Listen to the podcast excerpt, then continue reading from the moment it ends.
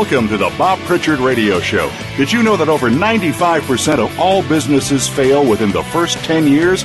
By listening in to what Bob's guests have to say, plus direction from Bob Pritchard himself, it's our intention that you won't be among those statistics. Now, here's your host, Bob Pritchard. Hello, world. Welcome to the Bob Pritchard Radio Show. Now, this is the radio show that really does go all over the world. And today I'm broadcasting from Sydney in Australia. I'm uh, sitting on the water's edge, looking across magnificent Sydney Harbour. Actually, at a big cruise boat that's just heading out through the heads to go somewhere. I'm not sure where. I'm in Australia for a couple of weeks visiting clients, and after 25 years in the US, it's still nice to get back here from time to time. Unfortunately, though, while I'm here, I'm visiting three states and have back to back meetings almost every day, so um, not enjoying it quite as much as I could. Now, for those of you who may be listening for the first time, we're very proud of the fact that week after week after week, we bring entrepreneurs and small business leaders the latest information on what is happening around the world, information that they need to know, and we're the number one radio show globally for entrepreneurs. And that's because over the last three years, we've interviewed over 150 of the world's top movers and shakers. We've interviewed people from 17 countries. We've answered over 400 email questions from listeners. And we are only just beginning. Now, last year I interviewed a friend of mine who wrote and directed a wonderful movie called The Rocket um, set in Laos. And it opened in Los Angeles just this last weekend. And the Los Angeles Times Review says the rocket soars at points. Kim Mordaunt's Lao set anti war drama The Rocket carries a touch of fable and a powerful sense of place in its melding of history's dark undertow and a child's optimism. It goes on to repeat that the story is a seamless melding of history's dark undertow and a child's indefatigue in I can't pronounce the word. I'm reading the I'm reading the quote from the LA Times. I can't re- read it, but the child's optimism. This movie's now won 29 awards, including three major awards in Berlin and three at Tribeca. Congratulations, Kim and Sylvia. Well done. I hope the opening weekend was fantastic for you. Now, in today's show, I'm going to replay my interview with Kim because I think it's such an important movie. And if you're in Los Angeles, I do advise you to head to the landmark New Art Theatre in West Los, West Los Angeles. It's a good little theatre, and I guarantee that you will absolutely love this show. But one of the reasons I'm playing the um, the clip again or the interview again is that it took him 10 years to um, to get this movie together, to raise the funds, and to um, do all the work that needs to be done to achieve the final result. And that's the same with every entrepreneur. It doesn't matter whether you're in the film business or whether you have a new app. We all go through those same stages of getting the right people in place, the right ideas in place, the right money in place. So um, I think it's a very worthwhile interview from that perspective, and uh, I hope that it inspires you to go along to the um, New Art Theatre in West LA and, and see the movie. It is. I tell you what, if you go along and see the movie and you don't like it, send me an email and I'll refund you your entry price. There, that's how confident I am that this is a great movie. Now, this show is all about saluting entrepreneurs. And I saw a great story during the week about Troy Carter, who discovered and cultivated Lady Gaga for almost seven years before Gaga dumped him. And when you see this guy, he looks like an underweight pretzel in over, oversized glasses. But I must admit, he wears very, very cool clothes. And uh, and if I'd just been dumped by Lady Gaga, I'd probably hide in a corner somewhere at least until people had forgotten about me but not Troy. Every minute in his 18 hour days are jammed with meetings with corporate executives, music industry heavies, and people from all of the technology companies that invested in. People regard him as a great manager. And if you look at Gaga's phenomenal success, even though she herself is a business dynamo, she's really smart. Troy played a very big part in that success. And for him, this was deja vu. When he was in his early 30s, he spent eight years building the Rapper Eve, only again to be cut loose unexpectedly. And this led to his house being foreclosed on, his cars repossessed, and leaving him with absolutely no money. This time it's a bit different. He's got five children, 31 staff, and uh, 30 million bucks in the bank. But um, he is a human dynamo, this guy. He's also got a great philosophy for entrepreneurs. He says, money doesn't make me tick. This definition of success doesn't make me tick. Managing the biggest stars in the world doesn't make me tick. Making my family proud of what I do is what makes me tick. I think that's great. Now, Troy, a bit like uh, Kutcher, is a major investor in Silicon Valley. And uh, Troy's invested in more than 50 startups from Uber to Dropbox, just to name a couple of the really successful ones. And he's an absolute fixture on the tech scene. You know, there's this great meld between the entertainment industry, the music industry, and technology. And uh, he's been described as the best human bridge between Hollywood and Silicon Valley. You know, he's got a house full of platinum albums, he's got fame, truckload of money. That's pretty good for a kid who grew up dirt poor with no running water or bus money or anything in a drug infested neighbourhood. Now, after experimenting with a management agency, which again left him unemployed and broke, he met a lady named Stefani Germanotta. Although Def Jam Records had just dumped her, she was convinced she was going to change the music business. And change the music business she did. So they began experimenting extensively with Twitter and Facebook and quickly realized that music sells absolutely everything except music. Then in 2009, he met a friend who was connected in Silicon Valley. He made his first tech investment and as his profile in Silicon Valley grew, so did the opportunities. And several of these investments have turned into billion dollar companies. Troy has changed the interaction between technology and music. He now wants to run that Gaga playbook that they developed to launch new brands through his Los Angeles based company, the Atom Factory. In addition to the 50 tech projects, he now represents John Legend, Lindsey Stirling, and John Mayer. So as far as entrepreneurs go, Troy Carter is up there with the absolute best of them, and I'm a huge fan. This 41 year old, who looks like a skinny college student, is a music and technology superstar. He started with nothing, never let disappointments stand in his way, He's always pushed the envelope as hard as he can, and he's surrounded himself with smart and successful friends. Most of all, he's always kept his feet soundly on the ground. Now, that is a great lesson for every one of us who, in most of our cases, pretend to be entrepreneurs. Good on you, Troy. Now, he's a guy who um, I'd love to spend a day or two with so that I could learn a few things. A great story also came out during the week um, which highlighted one of the big problems facing the Internet of Things. As you know, almost everything is being interconnected through computers. It doesn't matter whether it's a toaster or a fridge or opening the blinds of your house or things in your car or traffic lights or insurance policies or controlling traffic going down freeways it's all going to be interconnected. Very soon, in only two or three years, we'll have 10 billion appliances and other gadgets all interconnected through computers.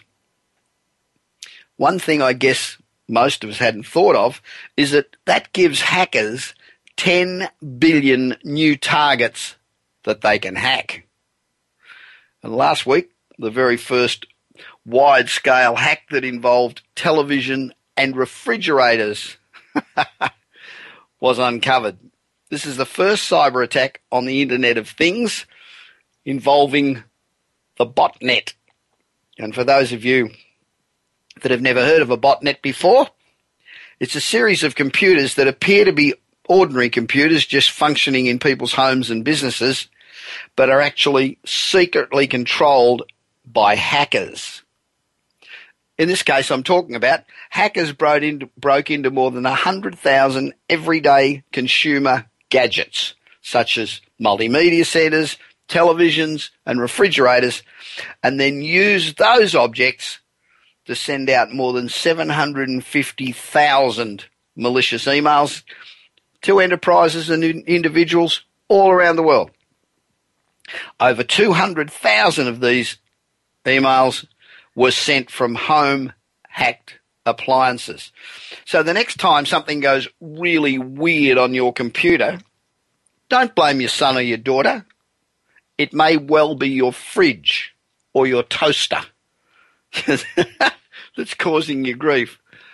Oh, God, the mind boggles, doesn't it? A piece of really good news during the week, particularly of those of us like me who may be diabetics. And you know, there's a lot of diabetics around. It's anticipated, it's expected that there are about 400 million people with diabetes on the planet, and it's the fastest growing disease in the world. So 400 million people. And it's really a struggle to try and keep your sugar levels under control. In fact, it's bloody near impossible. But scientists are now testing a smart contact lens that's built to measure glucose levels in your tears by putting a minute wireless chip and a miniaturized glucose sensor into your contact lens. This unit will also be able to generate a reading once every second. So it'll read your glucose once a second through your contact lenses. It also has a tiny LED light and every time your glucose level variation varies from an established threshold, it lights up. So, you know, you don't look like a, uh, set of headlights going to you. Only you can see it in the contact lens, but you know that your sugars are out of whack. You know, it's amazing what they're doing now, particularly in the medical area, and there's no question that technology can turn around most, if not all, of the health issues on our planet. Now, we love entrepreneurs on this program. This is all about helping entrepreneurs. And um, as we discussed last week, one of the things that I love is Generation Next. They're the people between 14 and 30. You know, what I love is that they don't sit around and complain. They actually get off their ass and do something. Many of them are not out there looking for jobs. They go out there and create them, or they look for jobs for a little while, can't find one, so go and build their own business.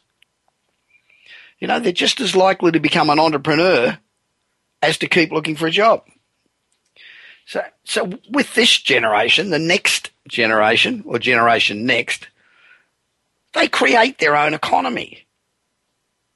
They're 120 cent, 120% more likely to be business owners than the world at large. And 21% of college students and recent graduates start off businesses of their own as a result of the employment situation. That's incredible. I love it. You know, there's no future working for anybody. One, it's a pain in the ass. Two, they could constantly own you. Three, you're at the beck and call of everyone. You never get to go to your kid's graduation or, or, you know, events that happen during the week or assemblies or any of that. You miss all of those because your boss wants you at work. Being an entrepreneur, you work hard, but you can choose your own hours but it's enormously rewarding. Frustrating, yes. Bit scary, yes, but rewarding. So let me just mention a, a couple of Generation Nexts.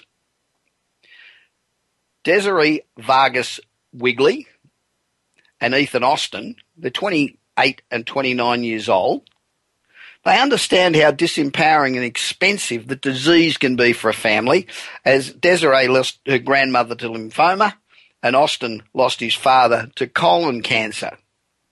So in 2008, they each invested $25,000 to fund Give Forward, which is a not, which is a for-profit social venture. Now this enables individuals to create web pages to raise funds for any need at all.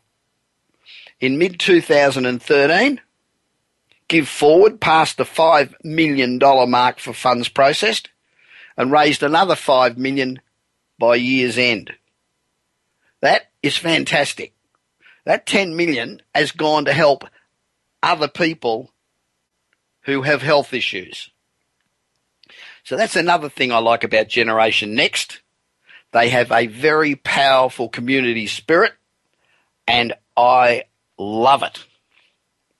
Nikhil Arora and Alejandro Velez, both in their early 20s, discovered during spring semester at UC Berkeley that leftover coffee grounds can be used instead of soil to grow gourmet mushrooms. I'm not sure how they discovered this, but nevertheless, it's a pretty good discovery. So turning down consulting and investment banking jobs, they spent the summer training themselves to be urban farmers by watching YouTube videos. So with a $5,000 social innovations grant, the two started Oakland based Back to the Roots, a gourmet mushroom farm supplying restaurants and grocery stores. Very cool. In 2010, they expanded with growing home mushroom kits that are now available in over 300 Whole Food stores. And this year, they will repurpose 1 million pounds of coffee grounds. That's a lot of cappuccinos. They're certainly proving that you can operate a successful and highly profitable business and still take care of your community, your environment, and your stakeholders. We at the Bob Pritchard Radio Show, we salute Desiree, Ethan, Nikhil, and Alejandro for showing us the true spirit of being an entrepreneur. Good on you guys. Love it. You're listening to the Bob Pritchard Radio Show, and the whole reason we're here is to assist entrepreneurs to make you more successful. So if you've got a question about any aspect of your business, please don't hesitate to email me at bob at bobpritchard.com and we will either answer it on air or I will email you directly. We're the number one radio show in the world for entrepreneurs. So no matter where you're listening on the planet today, we thank you very much. We really appreciate it. As I mentioned, coming up after the break is my interview with writer and director Kim Mordaunt. It's an amazing film. The Rocket just opened in LA six days ago to absolutely rave reviews. It took 10 years to make, and Kim's story is very inspirational and shows the benefit and the rewards of never, ever giving up. You're listening to the Bob Pritchard Radio Show on Voice America Business, and I'll be back with Kim in just a moment.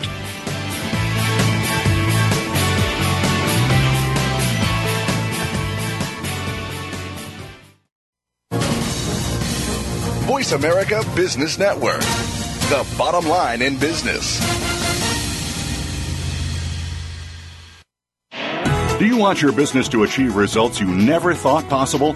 Bob Pritchard is recognized as the Business Leader's Advisor and has 30 years of experience as a straight talking troubleshooter for Fortune 500 companies and SMEs across the world. Whether you need a checkup across all departments of your business or simply want to improve marketing, advertising, performance measurement, or some other area, Bob Pritchard will work his magic so you can blow away your competition. Bob Pritchard is also one of the most in demand speakers in the world. Over 1,500 clients on five continents and countless standing ovations are a testament to how he changes the fortunes of business.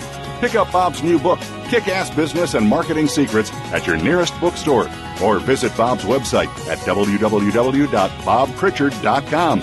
Remember, if you want to be successful, call Bob Pritchard now. Worldwide phone numbers and more information can be found at bobpritchard.com.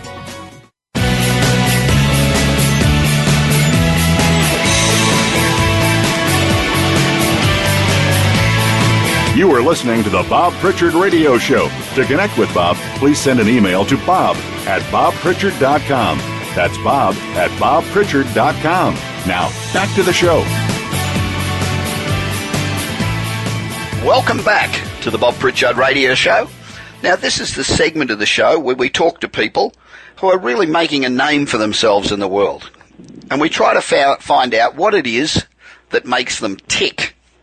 Now, this program's all about saluting and assisting entrepreneurs, no matter what endeavour you're in, so that we can emulate those successes and encourage others to get off their ass, go out and have a go.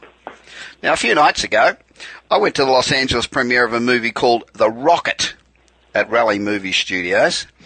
I'd never heard of the film, but I'd heard that there was some Oscar buzz about the movie in the foreign film category. Wow.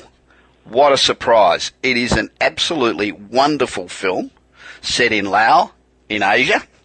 For those of you who don't know where it is, it's an engaging, deeply personal story about Ahlo, who is a really cute, determined, strong character 10 year old who his family believed is cursed. And he has all the odds really stacked against him something I didn't know, but Laos is the most bombed country in the world ever. And the backdrop to this really gripping and heartwarming story is the tragedy of war, of a war ravaged country that's embarking on massive change and like in so many of these cases to the detriment of many of its people. The name of the movie, The Rocket, that's derived from the most dangerous and most lucrative competition, which consists of all the locals building giant rockets to send to the sky in order to encourage the heavens to provide much needed rain.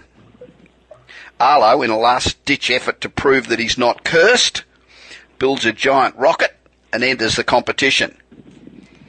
Now the cast is excellent. The kid who plays Ahlo is a former Laotian street kid whose name I can't pronounce, so I'm not even going to try, but he gives a really gutsy performance. His grandmother in the movie is perfectly cast. She's like everybody's grandmother. and uh, the wonderful nine-year-old orphan Kia that Ahlo befriends is terrific.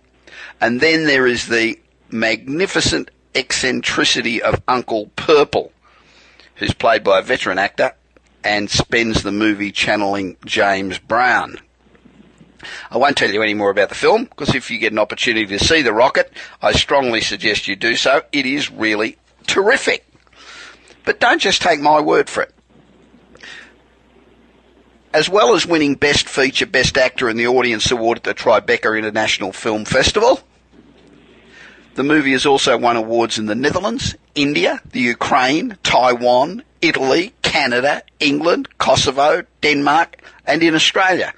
People, The Rocket is a really great movie. The Los Angeles Times said, if any Tribeca film this year merited the term breakout, it's this one. Don't be surprised if this one is in the foreign language Oscar conversation next year. It's a great movie. After the movie, as is my wont, I was enjoying a nice glass of red wine, and I had the opportunity of having a chat with the writer and director of The Rocket, Kim Mordaunt, who, apart from being wonderfully talented, is one of the nicest, most down to earth, relaxed guys you would ever want to meet in the entertainment business. I mean, he's a real breath of fresh air.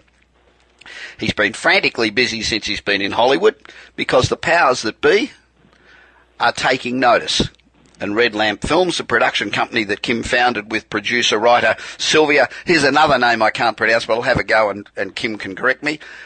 Wilzeski. Mm. have two fiction features in development, both written by Kim. Despite being busy, Kim enthusiastically agreed to be on the show today. Kim, how are you? Welcome to the Bob Pritchard Radio Show. Hello, Bob. Thank you for talking to me. It's a pleasure. Now, Laos is a, an amazing and a spectacularly beautiful country. I've actually been there. So, what led you to write a movie that's totally situated in what many regard as a country that very few people know about? And how does your involvement with the country and its people develop into what comes across so powerfully in the film as a very affectionate relationship between you and them? Um, well, it, it is affectionate, and I, I love the country. I love the people, Bob. And look, it all started a long time ago, about a decade ago. Ten years ago, the producer, Sylvia Wilczynski, and myself. I wasn't that far wrong. No, that was good. It was good. no, that, that was good. And you got my name exactly right. Oh, um, yeah, but you know, we, we it it does go back a long way. We were living and working in actually Hanoi in uh, the north of Vietnam ten Right. years ago. Yep. We travelled to Laos a lot and just loved the country. It was like a you know a breath of fresh air. It was serene. It was calm. People were very funny and fun and inviting.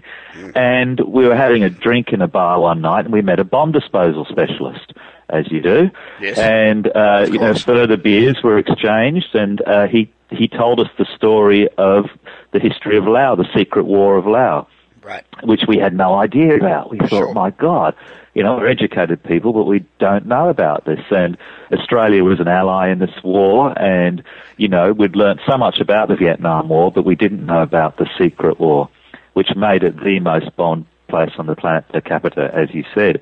And look, the, the other thing was is that we thought, well, let's make a film. So we made a documentary called Bomb Harvest.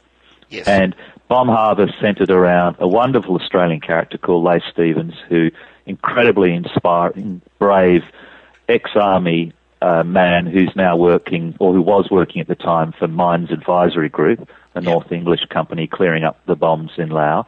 And um, and he it was it was a great film, and it got very good response around the world, and in particular in America. Actually, played at the Margaret Mead and uh, and also at the Artivists and won major awards. And um, and uh, the response to that film really from the Lao community who had already collaborated with a lot to make that film was well um, this is a terrific film. We love Laos but how about next time making it Lao protagonists in Lao?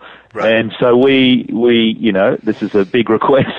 We took Yeah, a big absolutely. big breath and collaborated again with a woman called Pauline Phoumindr who's Lao Australian and she said, "Look, we in Lao we don't have a funded industry, so we're going to have to try and build this film out of Australia."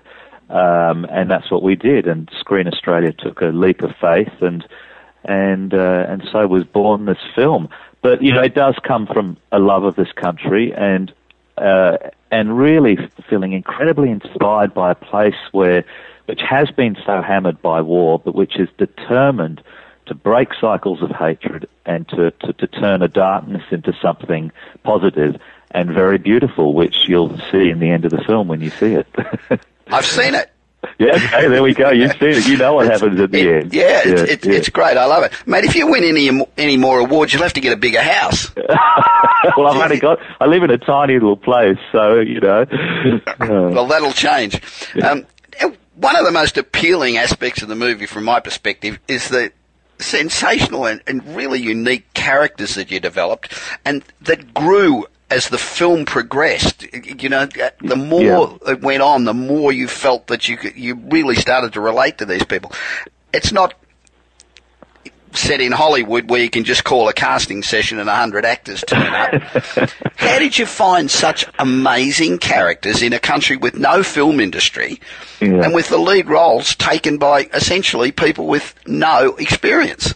Well, look, it it it was a very very long casting process, and it began with me and Sylvia trailing around Lao, um, doing workshops in schools, talking to tuk tuk drivers, and in fact, we made a promo where we, you know, we we were just literally drawing people out of marketplaces and. Um, you know, on the streets and temples, and so we've we've been travelling around a lot and trying to get intimately involved. You know, going to schools Yeah. and meeting teachers and uh, heads of community. And so we'd been looking a long time, and then we also started working with a casting agent in Thailand whose favourite pastime is to walk the hills of Burma and Laos and Thailand. And she's an extraordinary woman, Non Jungamaya. And Um, and it was a mixture of just searching and searching, and eventually we came across this little boy, uh, Sitthiphon Disamoe, or his nickname is Guy, who plays Ahlo. He's wonderful. And, oh, he's wonderful. And, you know, like he, he just kind of w- waltzed into the screen test and he was eating because he was hungry because he'd been a street kid for two years and, um, and he was wonderful. And he, he kind of basically said he could do anything. And I, I love telling this little story. I remember saying to him, Guy, can you swim? Because there's this swimming scene in the film. Right. And he said, I can hold my breath underwater for half an hour. I love and, it.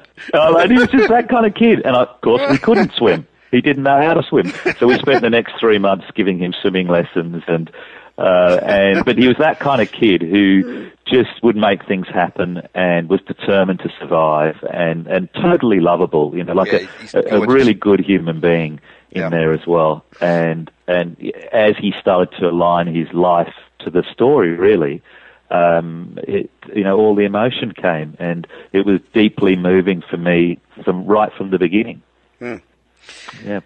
So, the rest of the cast? Rest of the cast, okay, we've got the little girl. She was, uh, again, we looked far and wide, and in the end we found her in a little drama group who was sort of doing Oh, right. puppetry and improvisation on the edge of Vientiane, the capital of Laos. Yeah. And uh, it was her eyes that got me. That literally, she lived through her eyes, and she was tough as well. She could kick a ball as high as any boy, and uh, and also didn't care about the camera. You know, she'd Right. pick her nose while the camera was rolling, and just didn't care. She was who she was, and I love that about her. Uh, something very pure, and so that was her. And the mother who plays um, Marley, who plays the boy's mother, Alice Keohavong. I also did auditions in the Lao Temple in Western Sydney. So look, this this casting has gone on all around many countries and over much time. And Alice was terrific. She hasn't done a big role before, uh, but she was very loving, and I could see very good with kids. I could see we're going to be able to build a family with her, Yeah. and very strong. And I won't give it away, but she has to to do something pretty Yeah. amazing at the beginning of the film Yep. and rival Grandma, which brings me to Grandma. Grandma is great. Bun- Yindi, and she started acting when she was 50. So, you know, all you people out there who are turning 50, go out and become an actor. It's not too late. and uh, she's wonderful, very strong, but also incredibly funny. Just has got this turn of phrase uh, and wit that a lot of the Lao people have. It comes from a very dark place, but they are funny, and I think that's why Australians and Americans get on well with Lao people. Yeah. Um, this incredible whip. And then there was um, Dad, Yeah. um, and Sumrit Warin, and he basically was a stuntman. He'd never done a, a role like this before in his life, so he would play, you know, the dead guy or being shot and then being dead, Yeah. and that's about it. Day job is cleaning windows in Bangkok on skyscrapers. So he's one of those little dots you see going down the side of a skyscraper. Those idiots that hang off buildings. That's it. and uh, he's he, look, he's wonderful. He had to do this sort of unspoken internal part, Yeah. and uh, he's very good. And then, of course, Uncle Purple. Uncle Purple is sensational. Uncle Purple. Now he's our veteran actor, and we knew this from the beginning. We're going to. It's a complex role, full of contradictions, full of layer upon layer of, of history of himself, of the country. And we had an actor. We approached an actor called Thep Phongam, and Thep is. Um, he's actually lives in Bangkok now Right. and which was kind of right for the character because the character is deeply spiritually loud, but at the same time um, has this part of himself that is really kind of popular American culture Yeah. and the best of popular American culture. You know, Mr. James Brown. Absolutely, I agree. Now, I just, I just got a very a, a quick a quick aside while you. Yeah, yeah, go for that. it. What was going through your mind when you created Uncle Created- Purple? Do you sort of get up in the middle of the night and take drugs or something? Me? no, I'm a dad. I can't do that stuff anymore. You know, I've got a six-year-old. I have to behave. But uh, no, it's um, really with Wonderful character and He so is. Unusual. Yeah, he, and he's, he's quite mythical in a way. And look, he is based off a real person. whilst I was making the documentary Bomb Harvest, which came before the feature film, I was in a remote village on the Ho Chi Minh Trail in Laos, uh, six hours from nowhere, Yeah. trying to do interviews about, uh, you know, people who had lost limbs from bombs. And from a hut behind me is this music and popular American music. And I think, oh, god damn, this, you know, I can never, never going to get this interview done. and then out of the hut, one is this man in a purple suit holding a ghetto blaster and plastered on rice wine. And I then found out that this man hadn't taken off his suit for many, many years, never slept in it, walked in it, everything, bathed in it, uh, never took it off. And when I walked away from that place and we were scripting later on, he just kept coming back to me. What an extraordinary character. Yeah. And really, you know, I thought, well, this is interesting because the Hmong, um, which the character is a part of a people called the Hmong, very strong, uh, bright people. Um, they actually fought on the side of the CIA during the Secret Right. War. Right. And that's what gave me the idea. I thought, well, this is really interesting. Is we've got this little kid who's considered cursed, who needs a mentor. You know, his father's, his family's receding from him as they think he's cursed and as Yeah. they think he's causing problems. And he needs someone else, and he finds this man, Purple, who is also marginalised because he fought on the wrong side. Right. And but at the same time has this great spirit and this part of American popular culture. Hmm. So it's really about these two marginalised, dysfunctional people coming together and heading off on this journey. So that's really where that character came from. I don't know about you, but I'm one of those people who loves marginalised, out there, weird people. You know, Absolutely, the, the yeah. people that are just homogenous. Yeah. Leave me cold. Now, Yes, I've just lost half my audience. But nevertheless, um, when, when you're um, out in the middle of Lao and you're looking for a kid and you go to Yeah. a school, Yeah. and there's lots of kids and they're all bubbly and bright because kids are. What, Yeah. um, what's the first thing you look for? What What's the first thing that says, aha, you're worth talking to more? Look, it, it's hard to put that into words, but I think what it is is just they they have a weight to them. So you're looking at all these kids, and and you know you're looking for life. Obviously, you're looking Sure. for the playfulness in a person, the the irreverence, uh, anything anything that is kind of pushing out and and annoying the world. and uh, uh, and then you also, you know, for me, I look for something that has there's a weight in there, and you don't quite know what it is because you don't know the person, but you're thinking that there's this there's you can always tell. You think that this person's been through something and they've survived, and there's something in there that is very strong but very hurt, all in one. Yeah. And for me, that is kind of the essence of good storytelling as well, and great characters, great heroic characters as well, great heroic Hollywood characters. Yeah. Is the, the best ones all come come from a place which you know has had to sort of survive adversity or been through some deep hurt and have come out the other end. And there's something in there that's humming away. So look, it's it's hard to put character. it. In, your cool character, you know, but but it's hard to put it into words. But I think that's kind of what it is. Okay. Now you've got a history of making documentaries and movies that are powerful social commentaries. It, I read that you've taught filmmaking and drama in Asian, Arabic and Aboriginal communities and have been a filmmaking mentor in refugee centres and prisons. Where does this passionate desire to highlight injustice uh, come from? Do you have a family history of activism or Um, life experiences led you there or you met a girl who was a hippie? all three. Definitely all three. Yeah, no, look, it, it's a bit of a, you- it's, amazing. You just kind of pretty much summed up my life then, in a nutshell. But yeah, look, it's it's all three. I I think um, you know I, I had a pretty chonky early family life, Yep. and my mother's actually Mauritian Indian Yes. so you know, from a non-English speaking background, and she was a migrant, and at a time, she was a migrant at a time, actually in England, before I moved to Australia, where, you know, England wasn't a nice place to be if you were a new migrant. Yep. It was a, a quite quite a not, not not a good time. So you know, I experienced as a child seeing her very marginalised, and uh, and she got quite sick, and I had to, as a child, look after her, and uh, blah blah blah. You know, the things that all us human beings carry around Sure. with us, and and then um, you know, also my father was a, a documentary filmmaker Okay. and and he look he at one stage he threw it all in and went and became a farmer and I grew up more more or less on a farm but in his y- younger days he was a filmmaker and he's now returned to filmmaking and he's you know 74 but, That's good. but still still very active and you can't stop him but so you know of course there's that part of of of my family that I've inherited and my mum uh, you know, was a painter and sociologist, and so I- I've I've always been fed with Got a with- great background.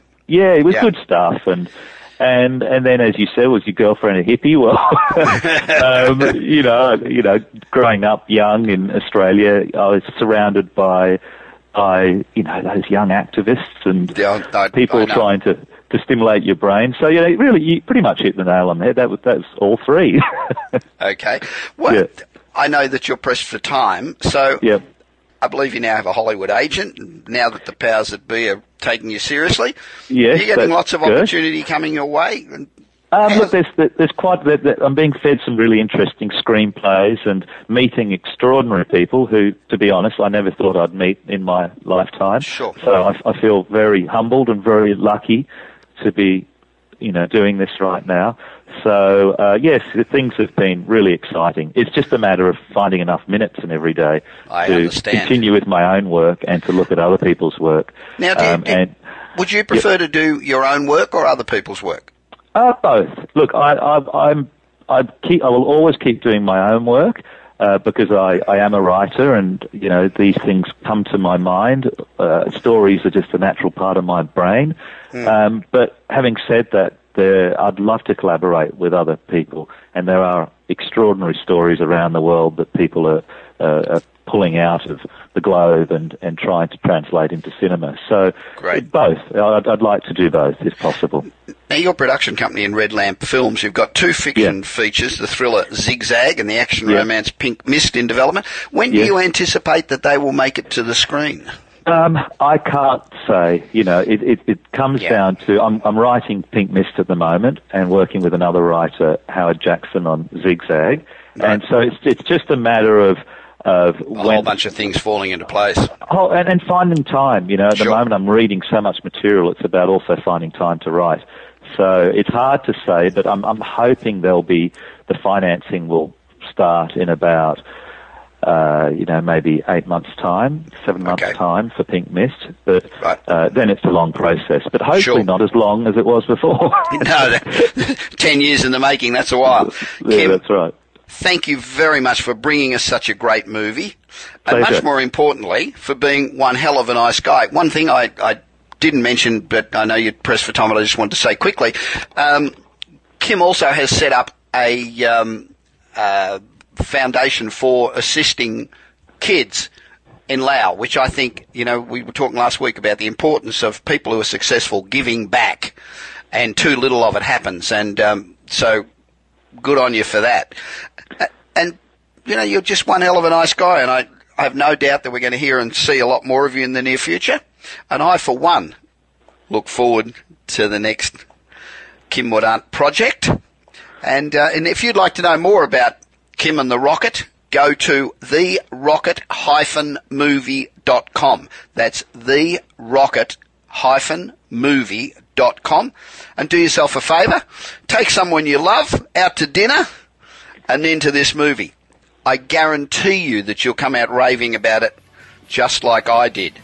This is Bob Pritchard, and you're listening to the Bob Pritchard Radio Show on Voice America Business, and I'll be back in just a moment.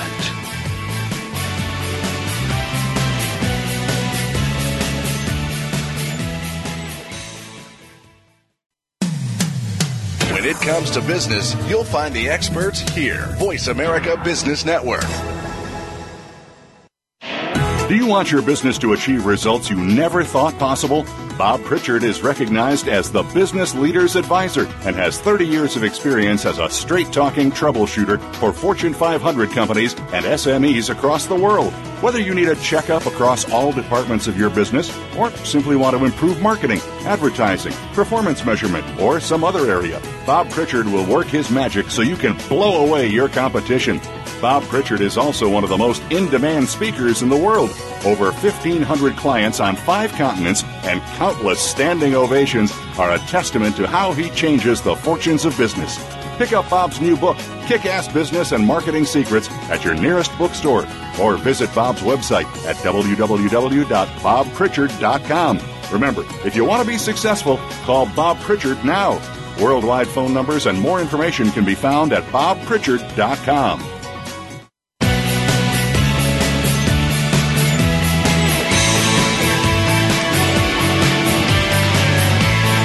You are listening to the Bob Pritchard Radio Show. To connect with Bob, please send an email to bob at bobpritchard.com.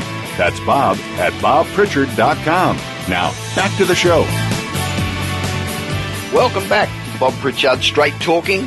Absolutely no bullshit business show. Coming to you this week from the shores of Sydney Harbour. Now, I don't know how many of you have been to Sydney, but the harbour really is beautiful. I spent late yesterday afternoon on the harbour with a group of people that um, I haven't seen for a long, long time because it, I've been living in LA for 25 years and uh, it was very enjoyable cruising around and eating shrimp and drinking lovely wines with great company. So to the members of the entertainment debonaires in Sydney, thank you very much for your fabulous hospitality yesterday. And we also want to thank you, all our listeners from all over the world, for the great response we receive with um, our email segment, where we answer emails from our uh, from all our listeners. The reason this segment's popular, I think, is because irrespective of the size of your business, no matter what your business does, or no matter where in the world you are, we all have the same issues. We all face the same challenges. And it doesn't matter whether you're in retail, whether you're a plumber or a painter, or whether you run an auto repair shop or you've just developed a new app. You um, you have the same issues. So I might be answering an email from an owner of a company that um, installs window frames. The answer to that question will probably also apply to you in your business. And don't forget, if I do read your email on air, I'll send you out a copy of my new book, Kick Ass Business and Marketing Secrets How to Blitz Your Competition. And this will give you the 15 absolutely invaluable keys that are required to make any business a success. You know, there, there are a lot of challenges in establishing and running a business. And a lot of entrepreneurs tell me that um, they have secret fears about establishing their own business. Well, that's, you know, that's pretty normal. You know, most of us are afraid of change, but I want to assure you listening that if you have a new business or you are thinking about starting a new business, you know, you're not alone in what, in, in what you're thinking. And I'll give you a few comments from people who started companies and also a few from those who haven't quite had enough guts to give it a go. The first of these quotes is, I just gambled the rent money on my startup business. It was either that or give up my dream. I like that quote because, you know, too many of us put money before achieving our dreams and realizing our dreams. And, you know, I would rather have a shot, go broke and rebuild my life than not have a shot and be in a miserable job that you hate for 50 years and regretting all the time that you didn't have a go at becoming an entrepreneur. I think that would be just awful. And I appreciate also that, you know, we've got spouses to worry about. And I, I, I, do understand the pressure that it puts on spouses when you're out there having a shot at kicking the hell out of the world and, and they're worried about where the next dollar to feed the kids comes from. And, uh, you know, some people probably look at that as being irresponsible, but I look at it as almost your duty to go out and achieve the best that you can for yourself and your family. And, um, you know, so I applaud all entrepreneurs. Here's another quote. I started a business and even my mother thinks that I'm going to fail. oh God. Just imagine, imagine the pressure you'd be under. Well, hopefully, and in actual fact, mum was very wrong in this case. But, you know, we were talking this morning about, um, about dream takers, people who always say you can't do it, you shouldn't do it, think of your responsibilities. I know a hundred people that have done it and they've all failed, therefore you'll fail. Accountants who are great at saying, oh gee, I wouldn't do that, you know, why don't you go out and get a job for 40 grand a year? You know, all that stuff. Tell them all to go to hell. You know, just ignore them. They just take away people's dreams. Here's another quote. I am so afraid to leave the job I really hate for a new business venture. My need for a secure paycheck absolutely disgusts me. I love that. But Jesus, grow some cojones for Christ's sake. Get out there and have a go. Gee. And here's another one. I'm constantly afraid that my startup is about to go belly up. Well, that's a nice positive attitude in the morning. I'd be getting into work at seven o'clock instead of eight o'clock, and I'd be working a little bit harder and thinking a little bit clearer and trying to find other ways to um, develop your business.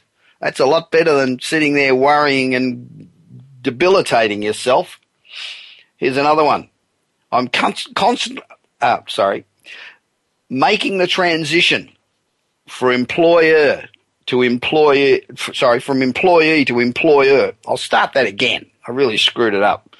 Making the transition from employee to employer is terrifying. That's true. It's damned hard to be a boss. It is not easy. But if you're nervous about going out on your own and starting a new business, you're not alone. And perhaps you may fail. But even if you do, I reckon you owe it to yourself to give it a shot. Now, my first email today is from Eric McDonald of Pennsylvania, who writes Dear Bob, great show. I love your book. It has been a great help to me. My issue is that I have one staff member that is always late, is not enthusiastic, is always negative, and no matter how hard I try, I don't seem to be able to get him motivated. Do you have any programs I can use to turn this around? Eric, I hate to say this, but the only way to change people is to change people. What you're seeing is your employee's nature. And no matter what you do, or how hard you try, or how much counseling you give this person, they are still going to be a negative bastard. So I would just paint little arrows on the floor that that point to the front door, and I would tell them to follow them. Don't put up with that for a minute. The problem with employees that are not motivated and that are negative, they're like a cancer. You've got to cut them out before the negative attitude spreads to the rest of the staff. You know, just get rid of them. And get rid of them now. You need to let them go sooner rather than later. Give them a warning in writing, setting out your grievances so you're not going to get sued later. Demand they change and then proceed to get rid of them. You know, to be successful, a, business needs everybody with the same passion and commitment. If you're not surrounded by people that come into work every day saying, wow, I've got a great idea. What do you think? Why don't we give this a shot? You need to get new staff. You will never ever go forward by getting people that are holding you back. And it's got to come from the top. Eric, it's up to you. And make sure that you've got every single thing to this employee in writing so that it can't come back and bite you in the ass later on. Since you've got a copy of Kick Ass Business and Marketing Secrets, Eric, I'm going to send you a copy of Marketing Magic. Now, this is a book that I wrote with um, Brian Tracy, um, Jay Conrad Levinson, Robert Bly, and a bunch of others. It's a great book. I hope you, you like it. And don't forget, for those of you who spend a lot of time in your car, Kick-Ass Business and Marketing Secrets is available in audiobook form. So get on to Amazon and uh, get yourself a copy. It really is a very helpful book if you're in business. Our second email is from Janet, Janet McMurtry, is a business consultant in Chicago. And Janet writes, Dear Bob, like your listener last week, I too am a graphic designer and enjoyed your interview with the guy from Chicago. I forgot his name, but it's a very hard market for us right now. There's less work and our prices are getting squeezed to the bone. What can we do? I have already sent my portfolio out to everybody I can possibly find. Well, Janet, it's not an easy thing to accept when you're under real financial pressure. But, you know, even in these tough times, less than one good client in five buys on the basis of price. So to 80% of your prospective customers, the quality of your work, your reliability, delivering when you say you will deliver is so much more important. It's like gold. So, in your communication with potential customers, stress these things. Even tell them that they're going to pay a little more. You will benefit in the long run. If you play that cut price game, you cannot get your prices back up after this tough time's over. You just won't be able to do it. And things are certainly on the upswing. I can feel it. In America, particularly, things are really beginning to happen. You know, it's just got a feel and a smell about it. Another avenue that you can, should consider is Elance.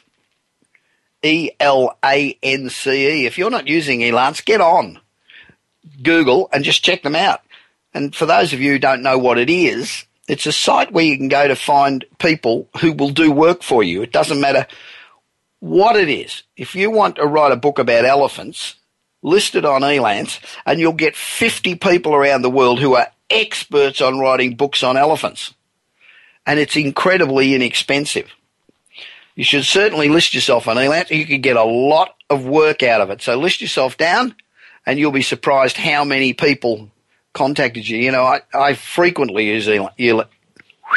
Start again. I frequently use Elance to find a number of services, such as graphic artists, like you, and I detail what I require, and I usually get 30 to 50 submissions from people worldwide who send me their portfolios. Then, you know, you just decide on the best one. Uh, you know, usually small businesses need advice and they're not able to afford a consultant. And this is one of the reasons I'm part of a one-on-one advice program where you can Skype me and talk to me or one of my expert colleagues. So, you know, there are lots of opportunities out there Janet, and a copy of my book, Kick Ass Business and Marketing Secrets How to Blitz Your Competition, is on its way to you. We here at the Bob Pritchard radio show, we're all about helping small business. Don't forget, I want to hear from you. So visit my website, bobpritchard.com, sign up for my newsletter, another one in a couple of weeks, email me, tweet me, become my friend on LinkedIn and tell me what it is that you want to talk to me about. So that's all from me today from beautiful Sydney, Australia. This is Bob Pritchard, and I look forward to being with you again at the same time next week. You've been listening to the Bob Pritchard Radio Show. Please join us again next Tuesday at 8 p.m. Eastern Time, 5 p.m. Pacific Time on the Voice America Business Channel. Until then, enjoy another week of success in your business and your life.